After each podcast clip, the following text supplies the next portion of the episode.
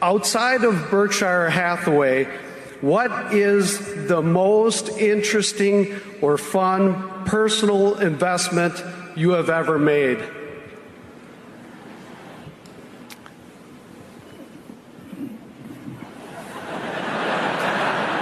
Well, they're always, they're always more fun when you make a lot of money off of them. well, I bought, one time I bought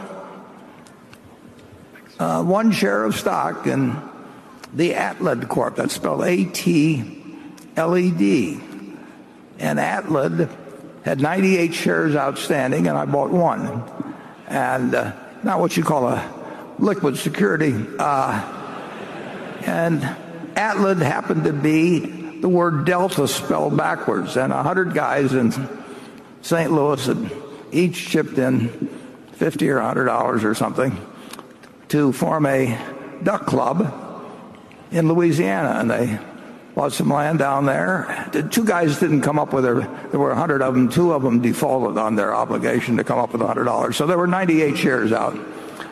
And they went down to to uh, Louisiana and uh, uh, they shot some ducks, but apparently somebody shot, fired a few shots into the ground and oil spurted out and and, uh, and those Delta Duck Club shares, and there's I think the Delta Duck Club field is still producing. by bought stock in it 40 years ago uh, for $29,200 a share, and uh, it was it had that amount in cash and it was producing a lot and they, they sold it. If, if they kept it, that stock might have been worth two or three million dollars a share, but they sold out to another oil company. But I, that was certainly, uh, that was the most interesting thing. Actually, I didn't have any cash at the time.